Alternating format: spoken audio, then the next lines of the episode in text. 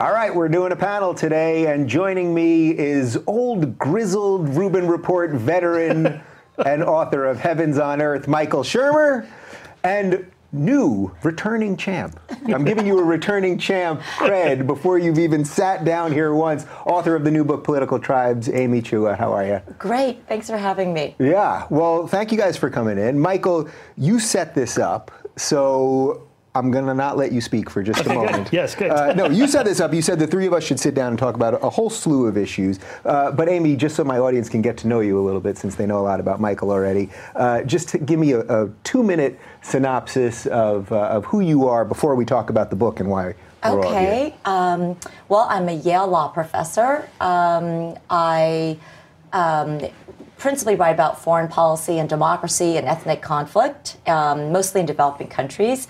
Um, and I teach at Yale Law School. In 2011, something crazy happened to me. Uh, and that is, I wrote in three months a memoir that I thought was going to be really funny. Um, and it was called Battle Hymn of the Tiger Mother, yeah. and the world exploded. I created an international firestorm. Everybody hated me. I got death threats. It was sort of just at the beginning of people going bananas on Twitter, too. I exactly, and yeah. I didn't have those tools. I had no social media tools. I wasn't on Facebook, and I was just caught off guard. And I uh, became known as the notorious Tiger Mother. Yeah. And so, in some ways, this um, this new book is um, I, I got sick of only being known as the Tiger Mother. I was on a TV show talking about Ukrainian nationalism, which I actually I know about nationalism. I've written about it. And afterwards, I saw the Twitter feed, and they were like, "Why does this woman, this Tiger woman, think that she can talk about nationalism?" So and I you thought, were like, "I did have a career before yeah, this." So yeah. I thought, "That's it. You know, I've lost control of the situation." So in a way, the the new book goes back to what I what I actually know a little bit about. Yeah. Well, I just want to go on the record as saying that as I am sitting next to the Tiger Mom, I feel an undue pressure to do this show correctly. No, because you, normally I can phone it in when I have Shermer, but I feel a little extra credit. No, right. Dave, the book is actually about my younger daughter rebelling. It's a huge book about. It's a pro rebellion book. You, would like it. Oh, well, yeah, yeah. People, case. the whole book is. Um, so wildly misunderstood, but it's it's been it's been fun. Yeah. Well, I do want to talk a little bit about some Tiger Mom stuff towards the end okay. because I think there's some interesting things happening right now that we all kind of need a little bit more of that perhaps than than the outrage machine thought a couple years ago. Uh, but Michael, why did you think that this would be a, a good group to to sit down together when you sent me that email? Uh, well, because the book kind of, uh, Political Tribes, kind of set me back a little bit in the sense that I've, I've kind of had this lifelong mission of spreading science and reason and critical thinking. And then in, in, after um, reading Pinker's book, The Better Angels, that inspired me to write The Moral Arc and, and kind of go into this other direction of, of spreading not just science, reason, and critical thinking, but um, liberal democracy, market capitalism, and other social tools that can be measured in the same way that scientific things can be measured. And one of the th- things that I like about Steve's work is that he, as a social scientist, tries to tease out what are the causal variables that are influencing people to do this or that. You know, can we tilt the incentives to get people to be less violent by doing this rather than that? It, exactly like any scientist would. So, uh, but and so this idea of, and I'd read, um, you know, all this literature about you know spreading democracy is a good thing, and spreading capitalism is a good thing, and and, and so. But as you show in political tribes, it's not quite as simple as I, I like to think in my head if we could just go uh, to all these places around the world and bring them liberal democracy, bring them market capitalism, freedom and prosperity will prosper. And at, at some point, we'll have this global community, which is where I'd like to go. I mean, at some point, we're going to be a multiplanetary species. We can't be fighting these little tribal battles on Mars. Or, or, or, but actually, I think we might end up doing that if you're right, that in fact, these tribal tendencies are pretty deep. Right. Yeah, I mean, I like these things too. I love democracy and and and liberalism and capital, these enlightenment principles. Um, but there's sort of no natural reason that they should have ethnically neutral implications, consequences. So democracy, you know, at some day, you know, uh, if you had a global democracy, but it makes perfect sense that democracy is going to empower the majority group the one with the bigger numbers. Mm-hmm. That's just that's just numbers. That's very scientific, actually. Um, but similarly, markets. This is when I coined the term market dominant minority in 2003.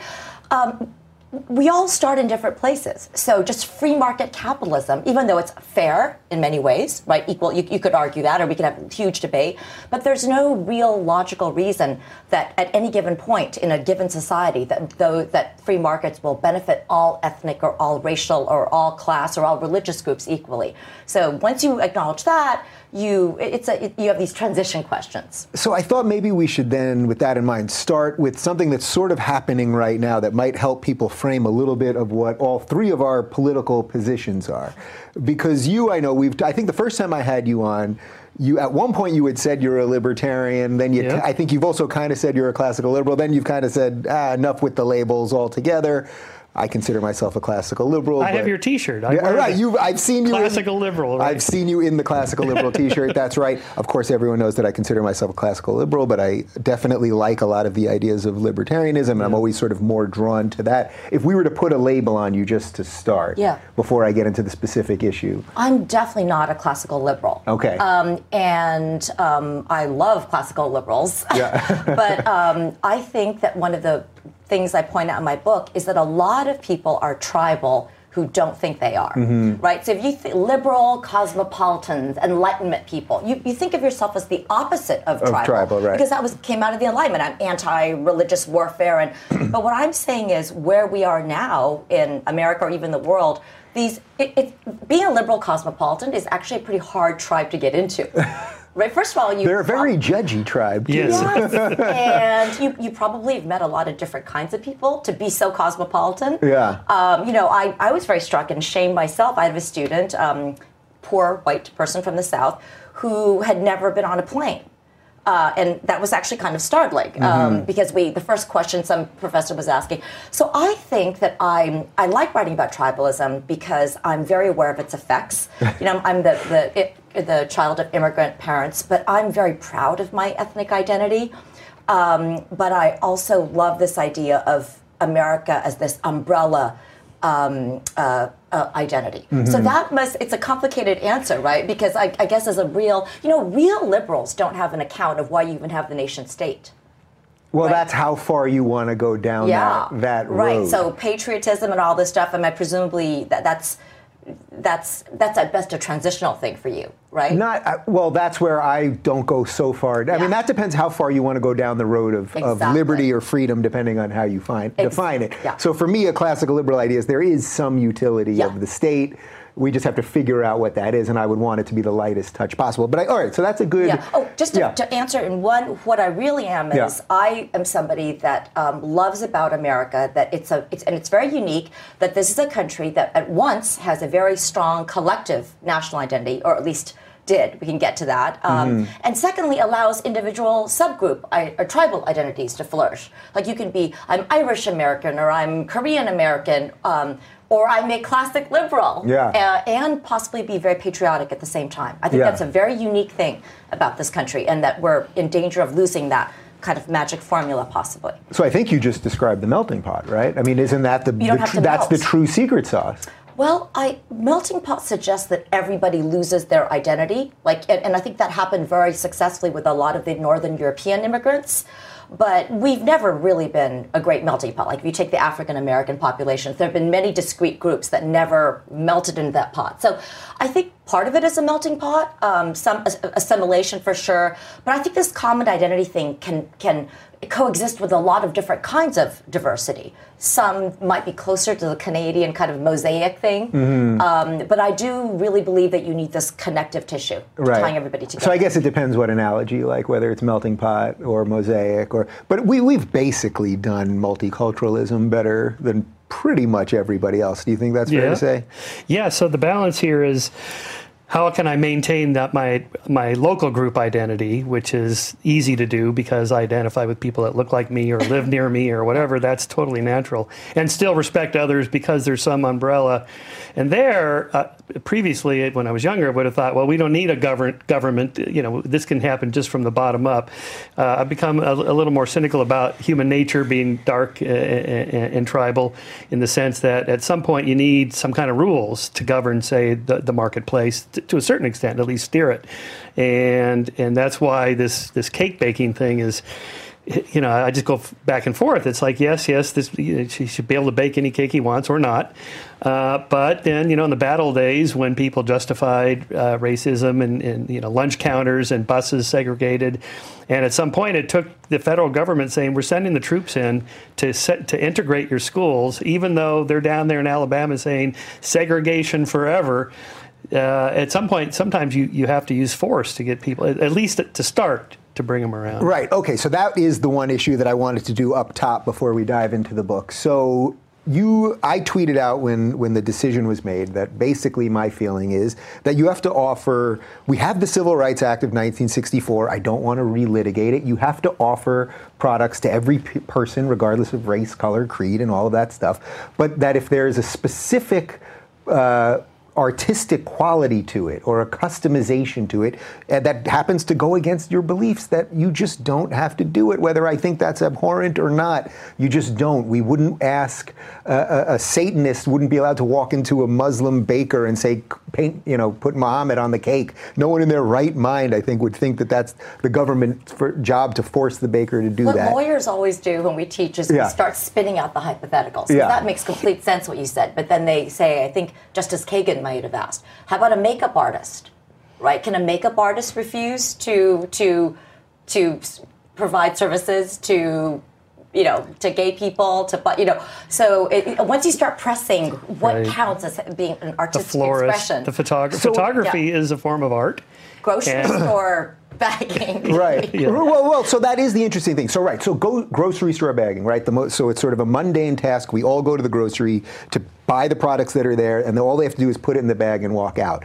If a if a grocer was saying we're not going to bag gross, uh, groceries for black people, that, that is actually in violation of the 1964 Civil Liberties Act.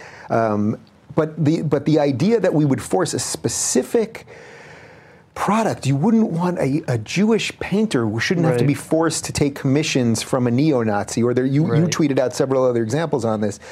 But your fear, basically, where I think we don't quite see eye to eye, is that eventually, if we don't do some of this, that things will devolve. Is that is that fair? To I don't say? know. I don't know. You might be right that in, in 2018, it's not 1964, so maybe we don't need such draconian laws. Historically, when you But also, we needed those laws to reverse Jim Crow laws. I mean, that, was that's that right. was yeah, the thing. yeah. So you know, the, the- Which we- which don't exist In the battle days, you needed to send the federal troops in to to integrate the schools.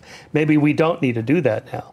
Maybe you know, this one baker out of a hundred uh, will refuse to bake a cake. But as the as the justices pointed out, okay, we're going to protect this guy's religious expressions, but if it turns out that every other baker it refuses to bake cakes for blacks and gays and so on, then that we that we can't let that happen. That may never happen. Yeah, what, what do you make of that part of the decision? That struck think- me as like yeah. a really like kind of slimy way out of this. Like, Well, you're the law professor. Maybe Yeah. you know why they well, why they actually, did that. Um, I I think you know it is, as everybody says, it's an extremely narrow holding. It, Right. it's, it's like a punt. It just said that this particular commission was displaying hostility to religion in a way that couldn't make them impartial. So. Um, I think there will be another decision. I mean, it's in a way, it's just kind of kicked down. right? It just seemed like it yeah. had no teeth in that regard. It's like, why Well, didn't you make? Yeah, I don't think it was an unreasonable holding, but I do think they they just avoided the question. Um, you know what I, I I think is what worries me right now is the Constitution was supposed to be the vaccine, the sort of what protected against political tribalism, and I know we're going to get to that. But what I see that's kind of dangerous and dismaying in the Twitter feed right now is that um, it, it's like tribalism is attacking the Constitution too. You know, it's not just something that we disagree with, but it's like there's a lot of demonization of the other side. Look, there are if you teach at a law school, and I'm not a con law professor. That's Yeah. not my area. I teach contracts and, and you know international business transactions. But one thing you know is there are hard cases. And this is a hard case, right? You will have prin- multiple principles or different rights clashing or weird facts.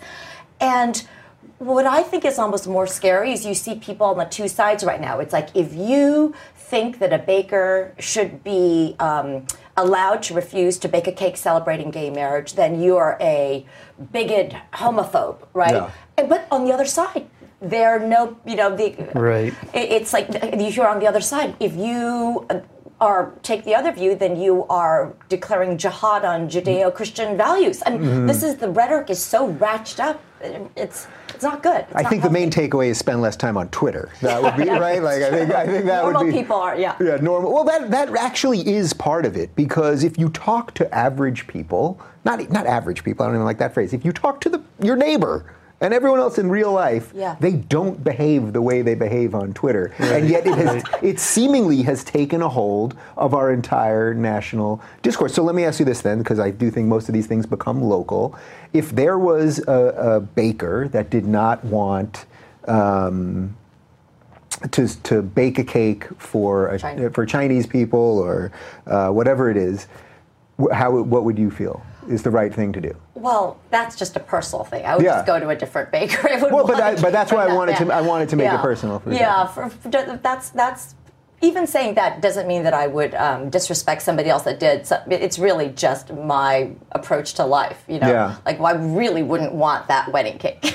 Yeah, but but is it isn't that the only way really to respect freedom? I mean, the freedoms that we have here isn't your decision to either do something or not do something or or go to a business or not go to a business or whatever else like the only real way to broadly protect freedom is that. It's kind of shitty right Yeah, it doesn't it doesn't feel great And it could be we don't need the laws now because we have social media. People could Right. just shun that baker on social media or and not go to that store. Or if that's what you want, you, you do give them your, your business. And so the market sort of sorts it out. But it mi- goes back to your point about the civil rights and needing force initially, right? Like, where do you get the? How do we get these norms? we, we didn't end slavery by, by market forces. Mm-hmm. Right. It, it took a war. Yeah. It- and, and, and by that token, then if you allow lots of people to do this, can you get a regressive norm change? Mm-hmm. I don't know. It, it depends on what you think about human nature. I think I'm similar to you. I believe. I, I feel like there's no going back. I mean, I, I, I, don't know that. Yeah, too. right. I think. Well, I would. Cons- I always say I'm a world weary optimist. Mm-hmm. It's the only way that I could do this the way that I do it. But I do, look. I, I just don't think. I'm not calling for reversing. But just to be very Yeah, clear, yeah. I'm not saying we should relitigate it or reverse the Civil Rights Act. But the idea that we need that in 2018 so that people aren't opening up white only businesses or anti gay businesses or bowling alleys that aren't for trans people or give me a couple other good ones here. You know what I mean? Roller skating Wait, rinks, not the- for Asian people or, you know. Yeah. You know, but, Dave, I don't know. It's really Yeah. interesting. Going to the political situation, there Okay. are um, there are some differences in America today because I've studied American history. That's kind of what I've been looking at for the last even hundred years. And because of these big demographic changes that we're having now, the so-called what with whites about to on the verge of no longer being a majority in this country. Yeah, right? what, that's about 15 years yeah, from now, they, right? well, It's- the numbers range from 2044 to 2050, and then there are debates about whether that's even going to happen. But most people can see that even in Texas and California, it's already happened. Yeah. Um, And um, again, the studies kind of show. I mean, this is going to sound terrible, but for most of this country's history, it was um, dominated economically, politically, and culturally by a white majority. And the result of that is lots of bad things can happen, but there's also a little room for generosity. It's a little right now with this. Um, demographic change about to happen, um, what I write in the book is that every group feels threatened. And this is, you know, it's not just the minorities feel threatened. Whites feel threatened. Um, Latinos, Asians feel threatened. You know, with the Me Too movement, men feel threatened, women feel threatened, straight. You know, so and it's when people feel threatened that they retreat into tribalism and get more us versus them. So on this Baker thing, you know, you just never know. Like we're we're at a funny moment right now. There are candidates running on like white nationalist platforms in a way that wasn't like in the last 50 years, or openly at least. Right. So okay. So so granting you that, I guess what I would say then is that if that's all true, and we maybe are going to about to get much more tribal and, and start seeing more outward racism and the rest of it, that perhaps even if we allowed those businesses to exist, that your answer is still the right one. The the answer of use social media, use your influence, use your dollars, don't live in a state or a town that is supporting these things, like that the experiment should still go Yeah. on with the least amount of government. But I, I get why this is so Yeah. Complex. My favorite example when you brought that up in the book about everybody feels persecuted. As an atheist, I'm always amazed when these born again Christians go, "We are a persecuted Right. minority in this country." It's like, are you kidding me? Nine out of ten of you were walking Right. around me. You're the persecuted minority. Right, and you probably really feel you are. Right? Yeah, I mean, yeah. So many well, I live in. LA. It's not so bad. Yeah, yeah. Yeah, you're all but, right around but, here. but, but when I travel, it's like, okay, wow, I am really in the minority here. Um, but two two quick things on uh, sometimes the need for government force, like uh, sati, the burning of widows in India. Mm-hmm. You know that was ended by the British colonialists that said you're going to stop doing this Mm-hmm. or else, and they said, but you have to respect our culture. And they said, all right, here's our culture. If you burn women, we build gallows and hang you. so you go ahead and build your funeral pyres, and we're going to build our gallows, and we can respect each other's culture. And that put an end to it. And then in Papua New Guinea, Jared Diamond tells this story about you know rates of violence. Uh, I mean, it was like hundreds of times more than uh, the, the, than the natural background rates of violence, even in the '60s. And no one liked the violence, but it was just the result of these little local tribes. And finally, the overall, overall government, when they got some power, they said, "All right, no more violence. You, if you kill somebody out of vengeance or whatever, he took your pig, and so you know whatever, uh, we're gonna put you in jail and we're gonna you know lock you up, and that's it." And, and but, every, but most people were happy about this. Jared said it was like, "Thank God somebody came in. The parent came in Right. and said, stop fighting." Right, and I guess I would say we don't live in Papua New Guinea, and we don't true. live in British colonial India. But so maybe a more uh, uh, lo- local example would be in sports. I mean, like in cycling, my sport, um, most cyclists don't want to dope, but they it, there's an escalating, like a game theory escalation thing, where if you think everybody else is doping, you got to do it. And what they really want is somebody on top saying, okay, no more doping, and we're going to test because they don't really want to dope, but they feel they have to dope. So you, you need some kind of structure. So, so stop cheating, stop killing. Yeah, we don't want to cheat, but you know, but it, so you got to tilt the incentive somehow. And you know, I, I hate to say it, but sometimes that has to come from the top down a little bit. Yeah, yeah. It's it's very interesting. So, all right, your book is called Political Tribes. Now, as you know, I'm a, I'm a believer in the individual. I think that the individual is the answer to stop bigotry and prejudice and all of those things because you won't look at someone as the member of a group and you won't, oh, black people think this or Muslim people think this or gay people think this. If you look at the individual, Yeah. you will wait till you know what they think. Yeah. So, sell me on the, the value of tribes. Well, actually, I'm. I'm Or- or just the reality yeah. of tribes, yeah, I'm- of reality. I'm, I'm closer to you think. I think we need, all need a big dose of individualism in this country right now. I, you know, I teach on a college campus, and I. You know, uh, that's what we're supposed to be famous for, right? America's a bunch of mavericks. Yeah. but all, you know, I don't think these things are inconsistent. I do say that human beings, and this is not a, a me saying it first, but human beings are just biologically tribal. Mm-hmm. We need to belong to groups. Um, there are very, very few hermits. There can be individualists, Right. but there are not hermits. Um, even monks belong to orders. They compete with each other. Right. So there's very few sort of J.D. Salingers at the end in the forest. Very there's not many of few. those. yeah. Right, right. I bet there, if there were a retreat for those people, they They'd- probably they'd- really they'd- get along. yeah. um, but Right. and, and tribalism doesn't have to be bad, and in fact, it can be consistent with a lot of individualism. In sports, you were saying, like you know how, but that's a great example. Imagine somebody telling you to get stop liking your favorite team, Mm-hmm. right? Um, but um, the and family can be very tribal. Um, what I'm writing about now is when tribalism takes over a political system, and that is what is really dangerous because a feature of the kind of tribalism I'm talking about is you just want to stick to your side no matter what. You actually take pleasure in seeing the other side fail or just sticking it to them. And by the way, I experience this all the time, right? Um, if somebody hurts you. It, it's just human nature. Um, but we are we have massive problems in this country right now, and as uh, both of you have talked about before, we're at a point where we just can't talk to each other. You know, Americans can't talk to each other anytime anything happens, whether it's a shooting or anything. Like um, the, the the cake case. Um, I think even worse than I'm not. You know, you could say it's all. Steve Pinker makes a great case, and I'm not saying that we're worse than in, in every way in terms of violence, but in terms of tribalism in the political sphere, I think this is an unusual moment, and Yeah. partly that is, I think, because of the demographic change. It's very dislocating, um, and and so I. Anyway, No, that- well, not to bring everything back to social media, but I'm still partly convinced that it's not just I, I accept the changing demographics and I and Trumpism and all of those things, but I still think. And I see this as I'm on tour with Jordan Peterson now, and I'm getting back into stand up, and I'm meeting people across, you know, from all the diversity that the left loves, but across a true diverse set of ideas too who they want answers and we're just not hearing from these people. I mean, there's a reason that w- the things that we're all doing are working. It's because we're fighting the forces of that. So for that reason, I'm, I'm an optimist.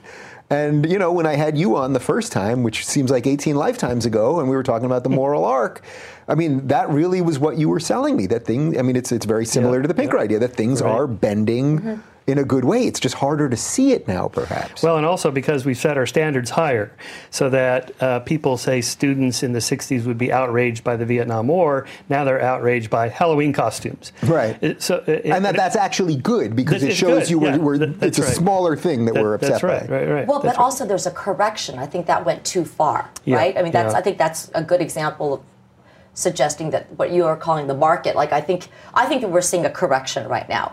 Um, that whatever people think about the 2016 election.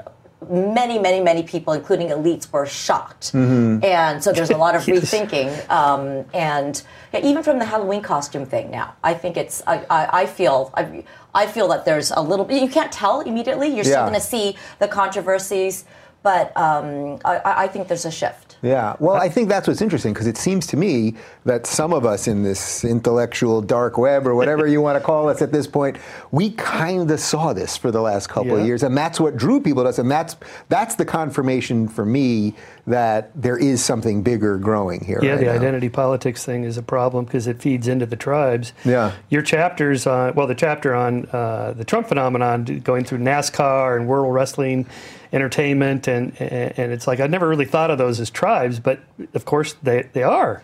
Yeah, and I contrasted that, and I can't believe I didn't get in trouble. You know, I teach at a very liberal school. I, Just wait, you're on the Rubin Report now. Anything can happen. Well, I write about the Occupy movement, Yeah. um, which you know, uh, and again, I supported a lot of my students. I love my students. I have to say, I am, I am, I am an independent. Um, and a lot of them are doing great things for justice. So I even think, you know, social justice warrior is again too big a term. You know, I think that's also a label. But uh, Occupy is a movement that I say was a movement ostensibly to help the poor that included no members of the poor. It was vastly uh, an, an elite group, highly educated, all these post grads. Um, and then, and yes, then I say, you know, actually, a lot of the progressive elites um, don't aren't aware. In fact, a lot of the working class, white working class, or any working class, are actually very suspicious of a lot of the activists that are supposedly trying to help them. And that was an irony. And then I talk about so many of the poor. Including minorities belonging to the prosperity gospel. Right. The irony, they're praying for money. Yeah. They want money. They're not joining Occupy. So, so yeah, that's part of the thing that a lot of thesis that a lot of elites um, in this country wanting to do well actually just aren't are, are very blind to the group identities and tribal dynamics that matter most to to just people on the ground. So to that point, was Trump's greatest coup here that he was able to take the white working class mainly, but but other groups too, and break them out of their tribalism, or even if you, even the Christian conservatives who voted for him at record numbers, I think, and still his support with them is through like ninety percent or something crazy, that.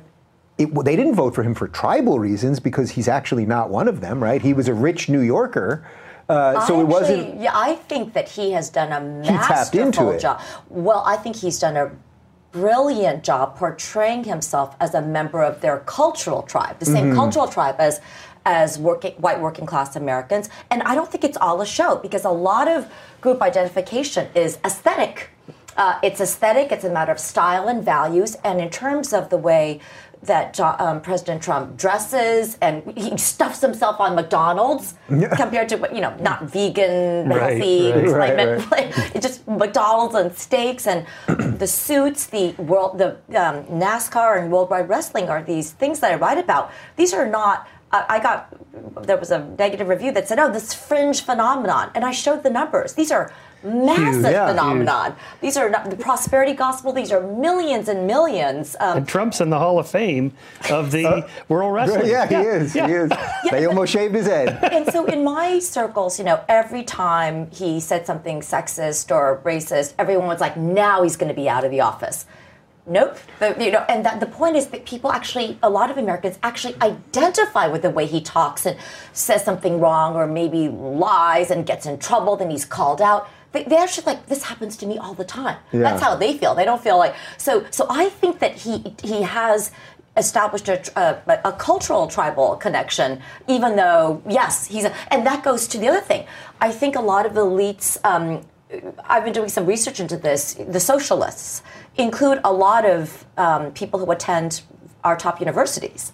Um, there are a lot of um, working class Americans of whether Latino, African American, white, who actually um, would love to hit it, make it big. Would love to hit right. it rich. Would love to have a big building of and course. love to have a nice car. So there's a lot of irony in in in who is championing what, and it's actually very very fascinating. Yeah. So it's just tribalism tribalism of a different sort, I suppose. So it's like all these rappers years ago were rapping about Trump because they liked all of the gold and the bling and you know right. the branding and all of that yeah, stuff. Yeah, he tapped into lots of different strands. Of course, there was a racial thing that he, he, he was able to tap into too, but there was a lot of stuff there. Wait, I want to just slightly jump back to this to this liberal tribe that thinks that it's not a tribe mm-hmm. because that seems to be the group that I'm sort of most personally frustrated with.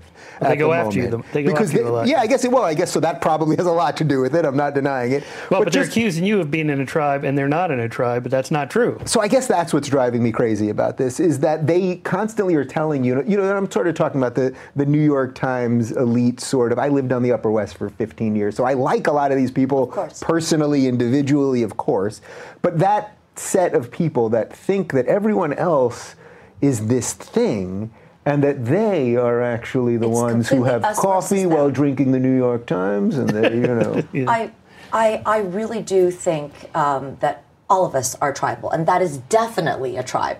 Uh, and it's even by like if you take like anthropological or, or social scientist definitions, you know, in terms of what you eat and your values and your your self perception, and you know, people vacation all the same places. Right. Um, no, it, it, it's definitely a tribe, and you know, I and I'm a lot of them are my friends are in that tribe, and it's very it, just because it's you know, one thing I say is a lot of progressivism is actually um, it, it could, could, also be doing great things, but it all, is also really fun. It, it's an identity formation. You know, people go, like yeah. Occupy was a very um, it gave them solidarity. It was a fun feeling. A lot of the marches. I think people are going to get a lot of the politics wrong because they keep measuring the size of the crowds everywhere, the size of the protests, and I think that's I don't know. I think people have to watch out because that's. I think you, if you just look at the size of the crowd, you're like, oh my gosh, I see where the election's going. But maybe those are areas where the whole. I don't know. Yeah. The Rubin Report is brought to you by Policy Genius. If you have a car, you have car insurance. If you have a home, you have home insurance. If you live on the San Andreas Fault like me, you should probably have earthquake insurance. Seems like common sense, right? Here's the one insurance everyone forgets about. If you're alive, shouldn't you have life insurance?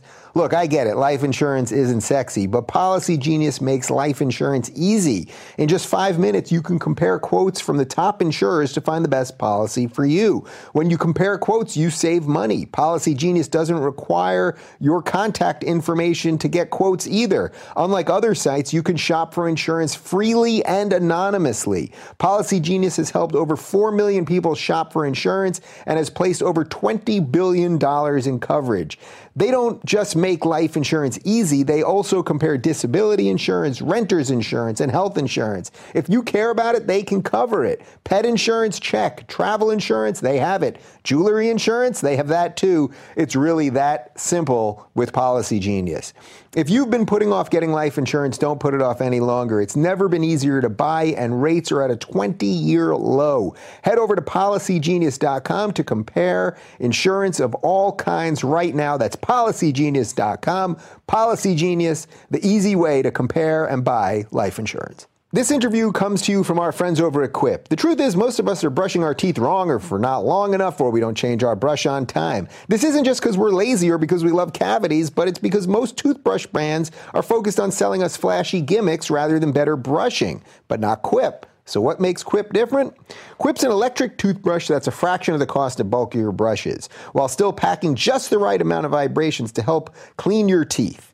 Quip's built in timer helps you clean for the dentist recommended two minutes with guiding pulses that remind you when to switch sides so you'll never skimp out on your oral care again. Next, Quip subscription plans are for your health, not just convenience.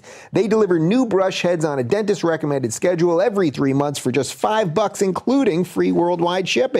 If you're on the go like me, you'll love this. Quip also comes with a mount that suctions right to your mirror and unsticks to use as a cover for hygienic travel wherever you take your teeth. Not to be a germaphobe, but I love being able to pop it on my bathroom mirror and toss it in my suitcase when I'm running out the door, and I never have to worry about my toothbrush head touching something weird in my bag.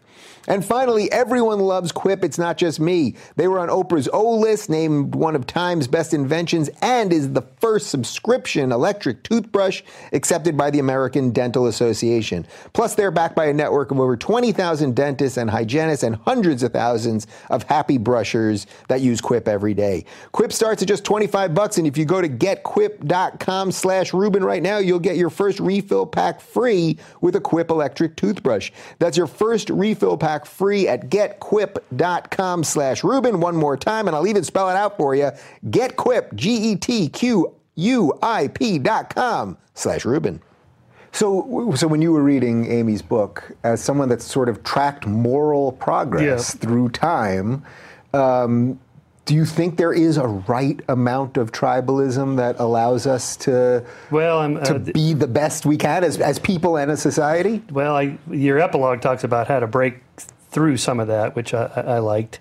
Because there's a lot of social psych there. How can we st- quit thinking of each other in that way? But the other bigger issue on like the spread of m- market capitalism, say, that you identified these uh, um, market dominant minorities. I had no idea this was happening in Vietnam, and I just binge watched Ken Burns's, you know, 18 hours of the Vietnam War, and I, I don't remember anything about the, the, the ch- like 10% of the population own 90% of the well, this, companies. This relates to your point about this is something funny. I've, I keep getting in trouble for every book that I've written about, um, and I, they're, they're taboo for reasons that I think are silly. I don't think they should be taboo. So I coined this term in 2003. Uh, market dominant minorities, and it refers to small, usually ethnic minorities like the 3% Chinese in Indonesia, just 3% ethnic Chinese who control 70% of the economy. Now, when I wrote that, I think the instant US liberal progressive response is wait, how could she say that? It's like she's got to be stereotyping. She's, but I just documented it. Yeah, um, and Even though it could also be argued that that's a positive stereotype because it's through work and education and all sorts people of are other just things, so right? uncomfortable with Yeah. any group ethnic generalizations um, and i was saying look if we're going to ever solve these problems so it also and i even say whites in south africa about 14% controlling you know 80% of the best land. So even the reasons for being a market dominant minority can vary. S- Mm-hmm. Sometimes it can be a history of colonialism or apartheid. So so nobody's celebrating it necessarily. Although groups like the Chinese or the Indians or the Lebanese are harder to explain because they were non-colonizers. So yes, this is a phenomenon that fits. Um, it's it it's it, it coexists in a complicated way with these Enlightenment forces. Um, because you want to, it would be nice if, if, if markets just just benefited all ethnic ethnicities equally. but they don't. But what, what does this tell you about how we treat victimhood, really? So the example I can use when, when you just mentioned this about the 3% Chinese, it's like when, I'm sure you guys saw this a couple months ago, uh, when this documentary came out about Apu from The Simpsons. Yes. And I saw ni- 90% of what I saw online, and again, it's just what you're reading online, was actually, no, he was a good character. He's Yeah. beloved by everybody. He's actually the hardest working guy in the town. Right. He's one of Homer's good friends. They did an episode on on immigration because of him. You know, he's a vegan and all, all of these wonderful things. Indian Americans, I think, are the number one socioeconomic group in the country, or pretty damn close to it. I think their average median income is always six figures. All, it's a great measure of success and all of these things. And yet I saw this sliver of the people that I'm frustrated with, this sort of elite lefty, whatever you want to call them, progressives, demanding that th- this victimhood should exist.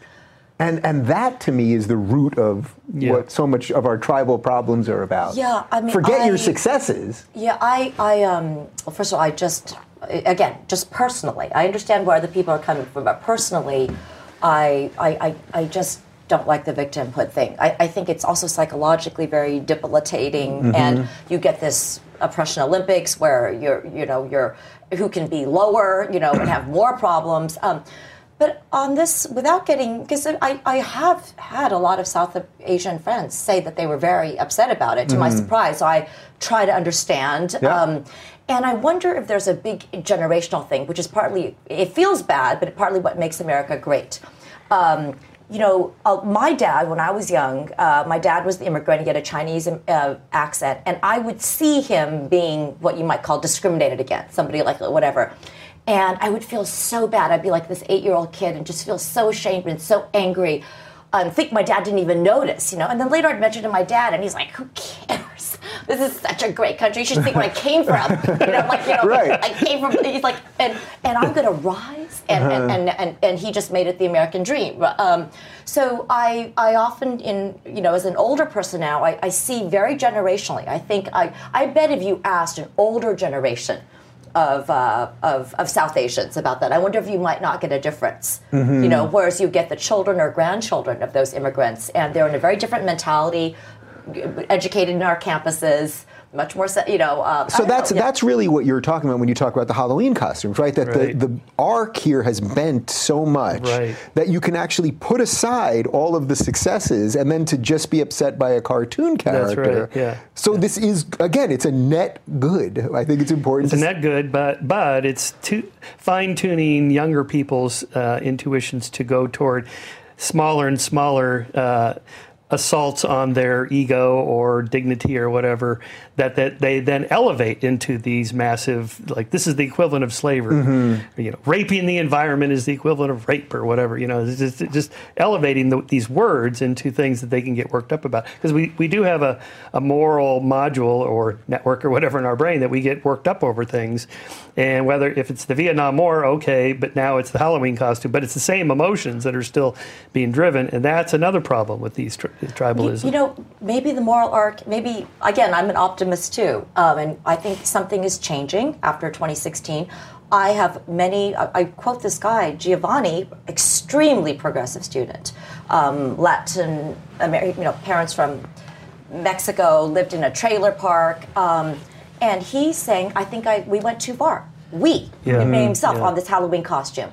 Um, Oh. The line he uses is that crying wolf too much, right? Right. So that when you get serious, and um, so so I actually think there's some correction. Not everybody, right? There's still things that um, are just just a waste of time. You know, we have serious serious problems, and um, but I, but I think there is some sense even.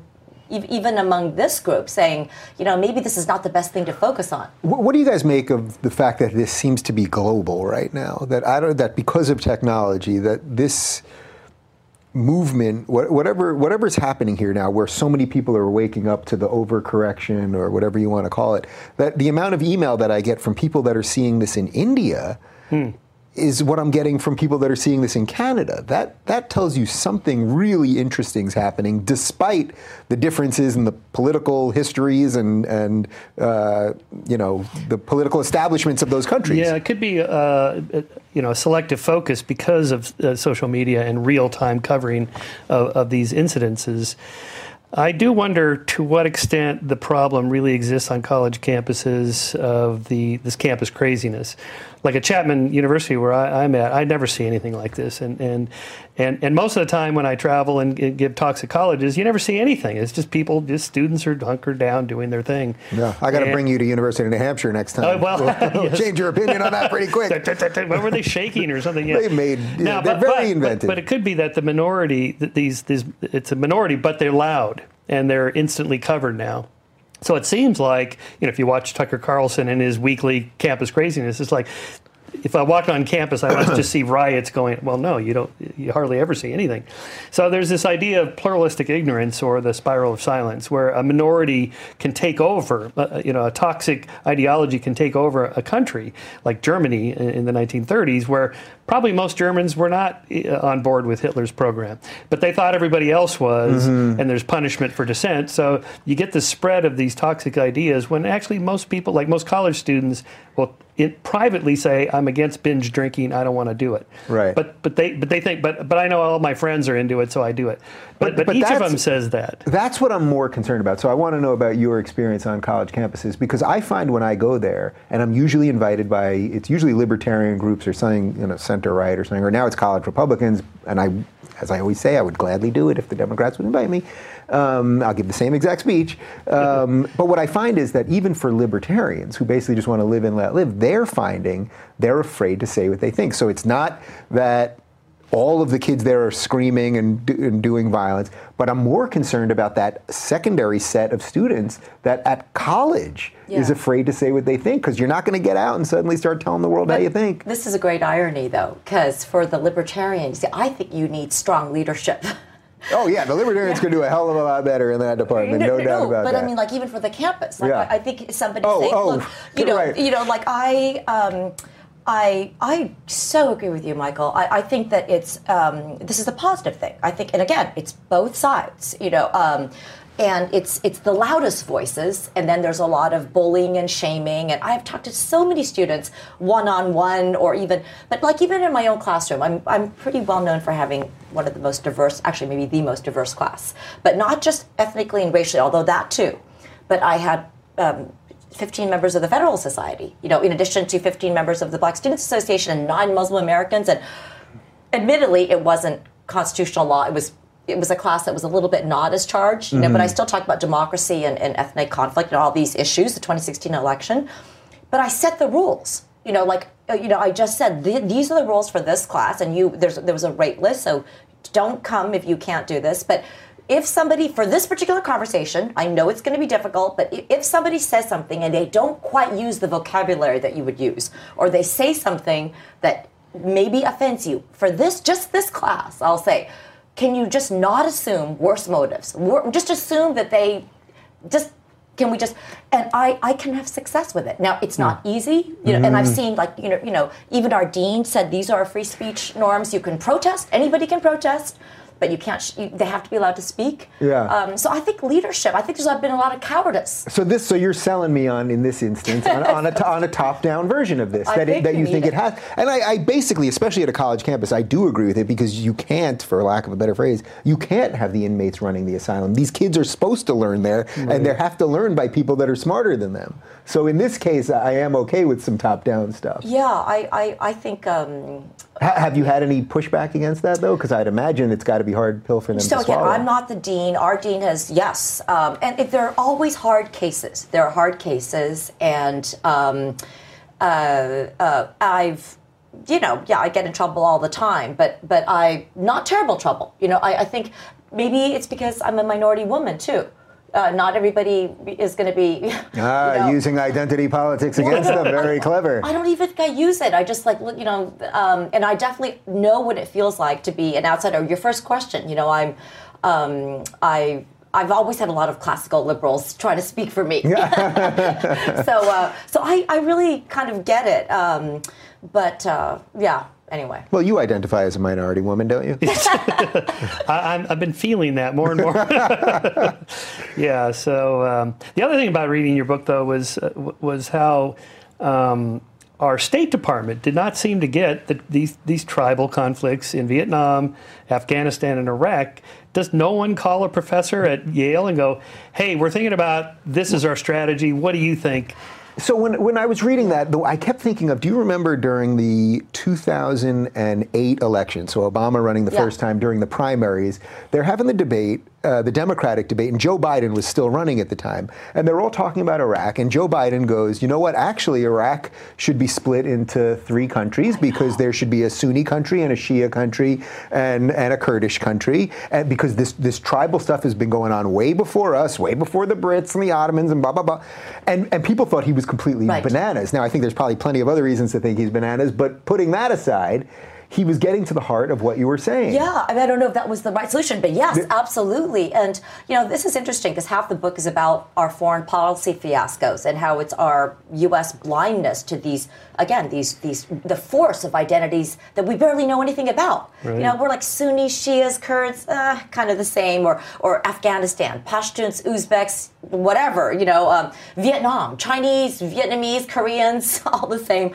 Um, and it, it's amazing. It is something that I have not gotten in trouble for. This, you know, because it's a lot of very critical chapters saying that our greatest foreign policy disasters stem from this one thing: our failure uh, to see that uh, that, that there's this, this, these tribal identities that um, uh, we imagine that democracy will just smooth it away. Right. Let's just have some elections, and everything will just kind of melt away. Or markets. And what I show is that democracy, under a lot of circumstances, actually catalyzes those group conflicts. It gets worse. Are there moments, though, that for whatever reason, either because of war or famine or something else, that actually we can get past those things? So, like, for example, things actually were going pretty well in Iraq after they had their elections um, you know, at, towards the end of the George W. Bush, forgetting whether we should have gone in there or anything like that. But they were actually having free and fair elections. It sounded like it was getting a little more secularized. Then we left, and okay, so be it. But then things got reversed.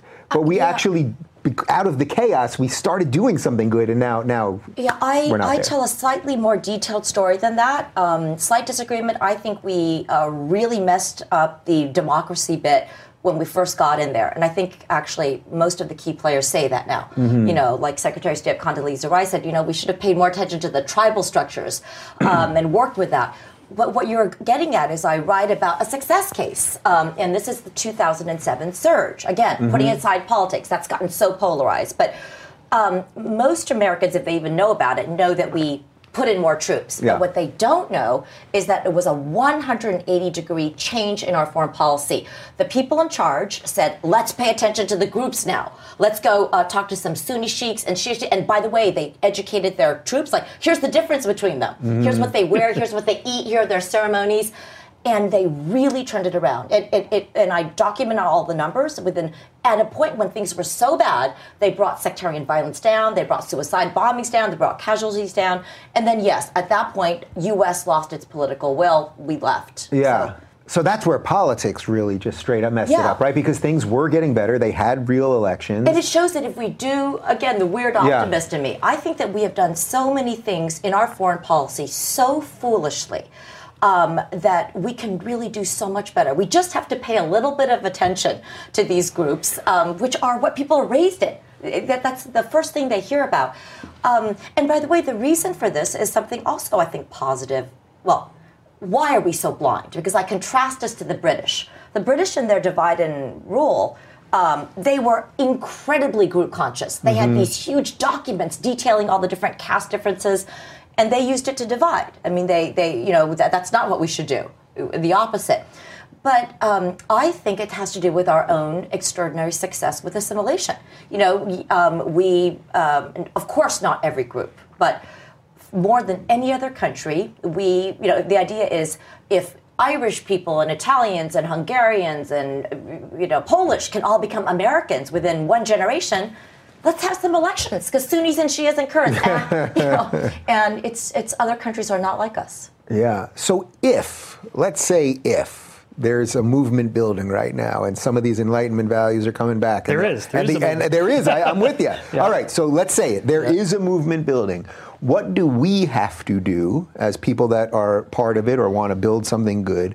To avoid the negative parts of tribalism that will inherently come along with it. Well, read read Amy's book first because she has a, it ends positively about here's some of the things we could do. I mean, just uh, I call this the Ndugu effect from uh, that um, Jack Nicholson's film about Schmidt, where he oh I saw it. he, yeah, he uh, adopts a child watching late night TV. You know, if you give fifteen dollars uh, a a month, this will help little Ndugu. Yeah. And they show a picture of Ndugu. Now, as we know from studies, that if you show a picture of ten thousand starving kids in Kenya, people give a dollar. If you show a little Ndugu, you know, you, you're willing to give you know a hundred times more than that. So it's tricking the brain into thinking little Ndugu is an honorary member of my tribe. And so that kind of, we, we know how to do that from fundraising and so on. That has to be applied, I think, politically. That, you know, you have to identify with these people. As you point out, you know, actually, when you actually know a gay person or a black person or a Jew or somebody like this, that's not of your normal tribe, that does break down those tribal barriers. Your colleague, uh, Paul Bloom, in his book Against Empathy, points out that the dark side of empathy, if we're, if we're super cooperative and supportive of our tribe, that makes us even more. Um, uh, wary of other tribes because they could be a threat to our people that we like so much. And so we have to break through that, uh, acknowledge the tribalism, but also counter it. Yeah, ironically, it comes back to the, your favorite word, individualism, right? Yeah. Because the studies that are really positive at the end show that if you can pull people out of their groups, um, and by the way, not just dump them all together. Right, Diversity can right, lead yeah. to more hating of each other. Right. But if you can f- interact with another person as an individual, which of course is the whole hard part, it's astounding uh, how much progress you can make. The best example I like is the um, integration of the U.S. military in the 1950s. Everybody was against this. It was like 80% this can't work. And afterwards, they found that the integrated troops were as or more effective than the all white troops. And then they interviewed everybody. And it was just kind of your point. They were like, you know, if you're in a foxhole, you, you you miss your family in the same way, you have to put your life in somebody else's hand you don't care what their accent is or you don't care what the color of their skin is. And that was like actually an incredible uh, cross pollinating moment. The Rubin Report is brought to you by SimpliSafe. In 2017, the Better Business Bureau heard more than 5,000 complaints about home alarm companies, putting home security in the top 10% of most complained about industries. But you need to protect your family, your home, and your business. Luckily, SimpliSafe is changing home security for the better. I've known SimpliSafe for years. They're a great company with great, affordable, and effective security systems that are easy to set up and to operate. It's why they've gotten an A plus rating with the Better Business Bureau for a whopping 10 years running. Plus, with over 40,000 five star reviews online, you can trust in their product. SimpliSafe is what home security should be. You're getting the best protection, period. SimpliSafe has no contracts or hidden fees like some other guys. They work hard to earn their customers' business instead of relying on tricks or clauses hidden in the fine print. They're truly a company that treats you right, a company that relies on good service and a great product to earn your business shouldn't be a rarity, but SimpliSafe goes above and beyond. Learn more about Simply Safe today at simplisafe.com slash Rubin to let them know we sent you. That's simplisafe.com slash Rubin to protect your home and family with an A plus home security system. One more time, that's simplisafe.com slash Rubin. All right, so let, us shift a little bit here for the for the last uh, little bit here. So I want to talk about some Tiger Mom stuff because I do think that partly what I'm seeing right now as I'm on tour with Jordan Peterson is not that he's Tiger Dad, but he's filling a role of something like that. So it's not necessarily as outright aggressive as say Tiger Mom would be. Um, but he's fi- he's filling some role there. Do you think that's sort of fair to say? It's so funny that you said that because obviously he's an incredibly polarizing figure. But when I watched a few things and read a few tips, that's what it reminded me of. You know, it, it's kind of, you know, one of the things I said in Tiger Mom was um, assume strength rather than weakness in your children. Um, and I got a lot of trouble for saying that. But What's the pushback on a statement like that? Like, uh, oh gosh, you know, all these mental health issues, and I got in a lot of trouble with uh, it's. Um, uh, first of all, um, what is tiger parenting, right? I mean, and it is really true that a lot of Asian Americans have t- parents that are too stifling and too strict on both sides, and they make their children miserable and people have committed suicide. I mean, it's it's trust me, it's a parenting is one of those things that affects everybody because not everybody has a child, but everybody had a parent. so it it's always personal. But I think there was something um, because I you know I was I, I didn't understand why I was in the middle of this firestorm either. Um, and it's it's interesting because you're in this moment, you're, you're experiencing it, and people would ask me at the time, and at the time I had no idea. At the time, I was just trying to defend myself. I was until somebody told me to stop apologizing. You know, because Yeah. I just kept saying I didn't. I, I was supposed. To, it's just a memoir. You're misunderstanding. And finally, I just decided to own it. Okay, I. It is just a memoir. That's true. But I, I'm a proud, strict mom. And then things got a little bit better. Yeah. But I think somebody, one person said, you know, Amy, I think that if the book had been about like a strict Italian mom or a strict Romanian mom, nobody would have cared.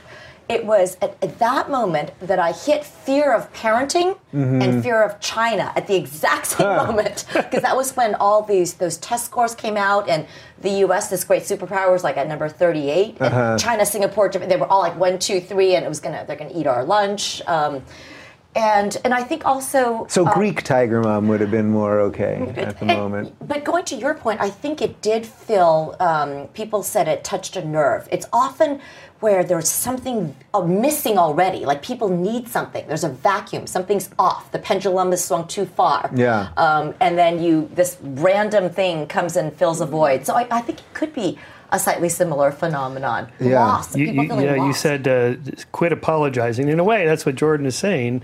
On some level, quit apologizing. Just be who you are, set the rules, and have goals, and don't apologize for it. Yeah. And, and there's a lot of people going, "Yeah, okay, I'm gonna I'm gonna be successful, and I'm not gonna apologize for it." Yeah. yeah, that's right. You shouldn't have to do that. What do we do about that set of people, though, that is just looking to take everybody down? Because I that that's part of the overcorrection crew, uh, but they're not going to just go They don't away. want they don't want restorative justice. Yeah. social justice is not restorative justice. It's the Old Testament retributive justice. Uh-huh. Lives must be destroyed.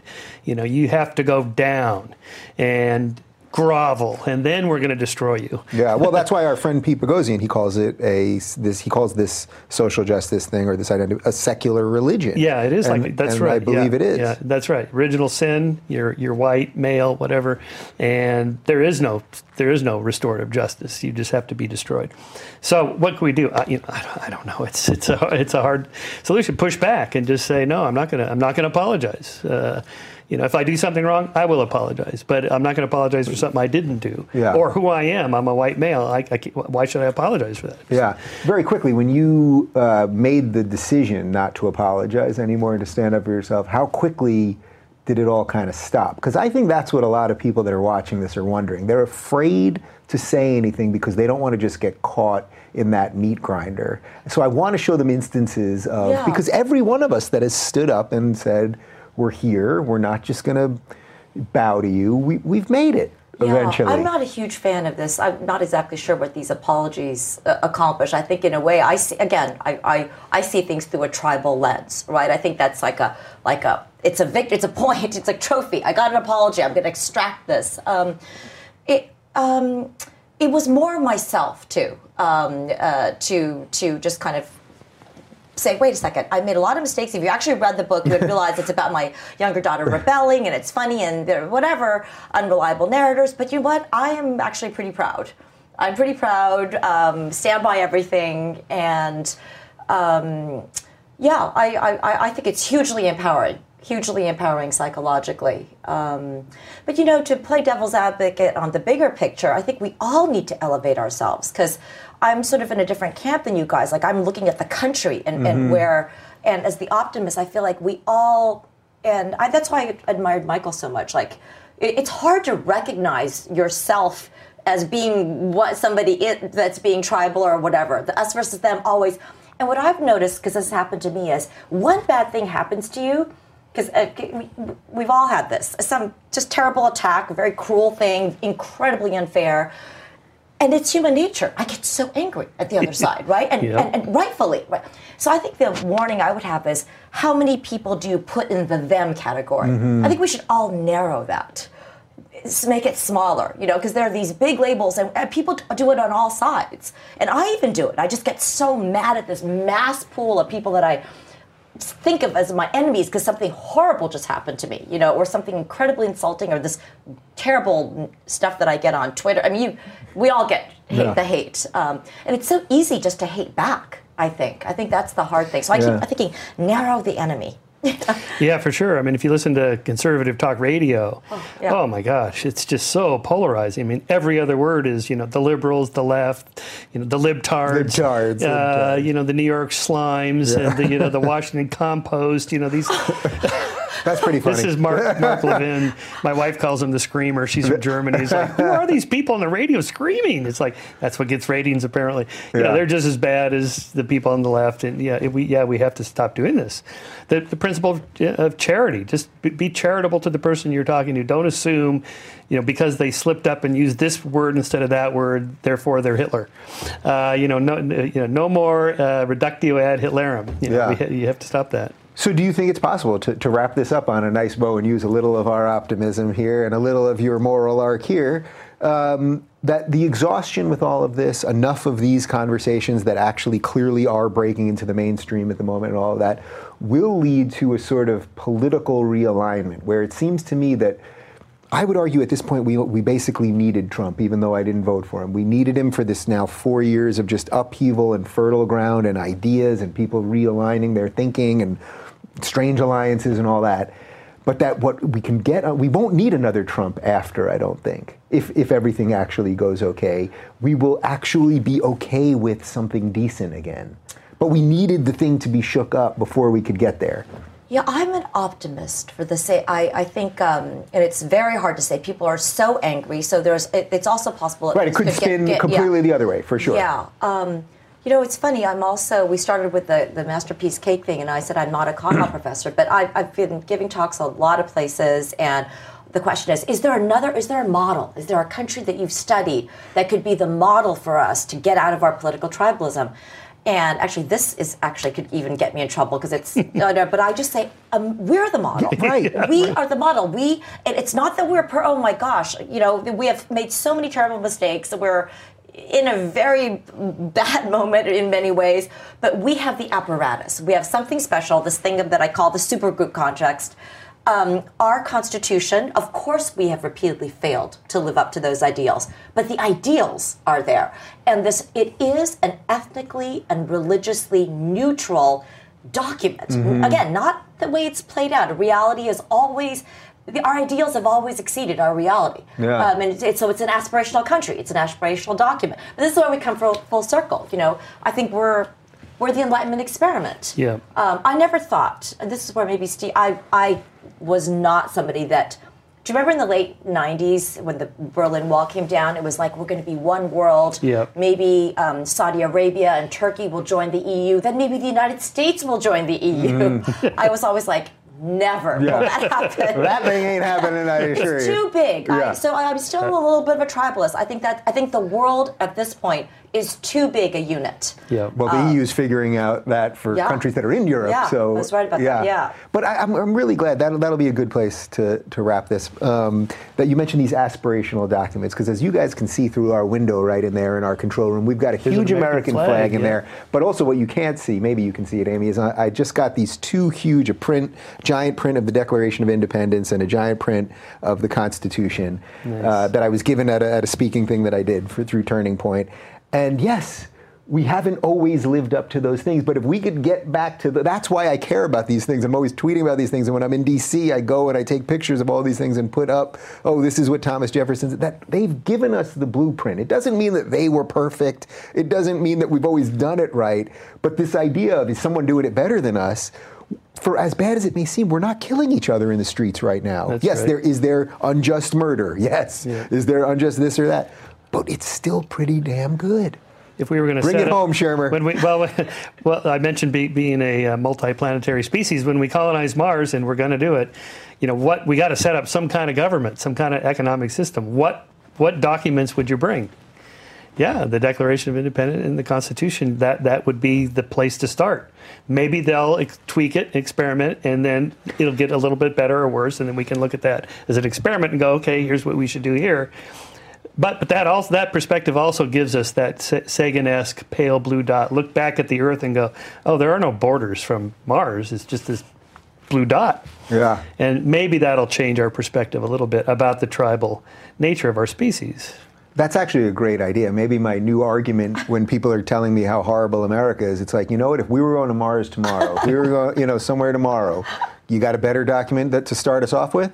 And I'm pretty sure nobody would have something better. No. You know, they, they probably wouldn't know what to say, but that would be, that would be a pretty, I knew you could do something to finish us up strong that would bring us into the future and into outer space and, and all that. Well, guys, this has been, I mean, this hour flew by. This has been a pleasure. Thank you I so am, much. Uh, I am demanding that you come back for a one-on-one. Oh, thank And you. Shermer, I'll do this one more time at the I guess. It's, that's some other way. It's been a pleasure, guys. And we're going to link to uh, Michael and Amy's websites and books and all that good stuff right down below.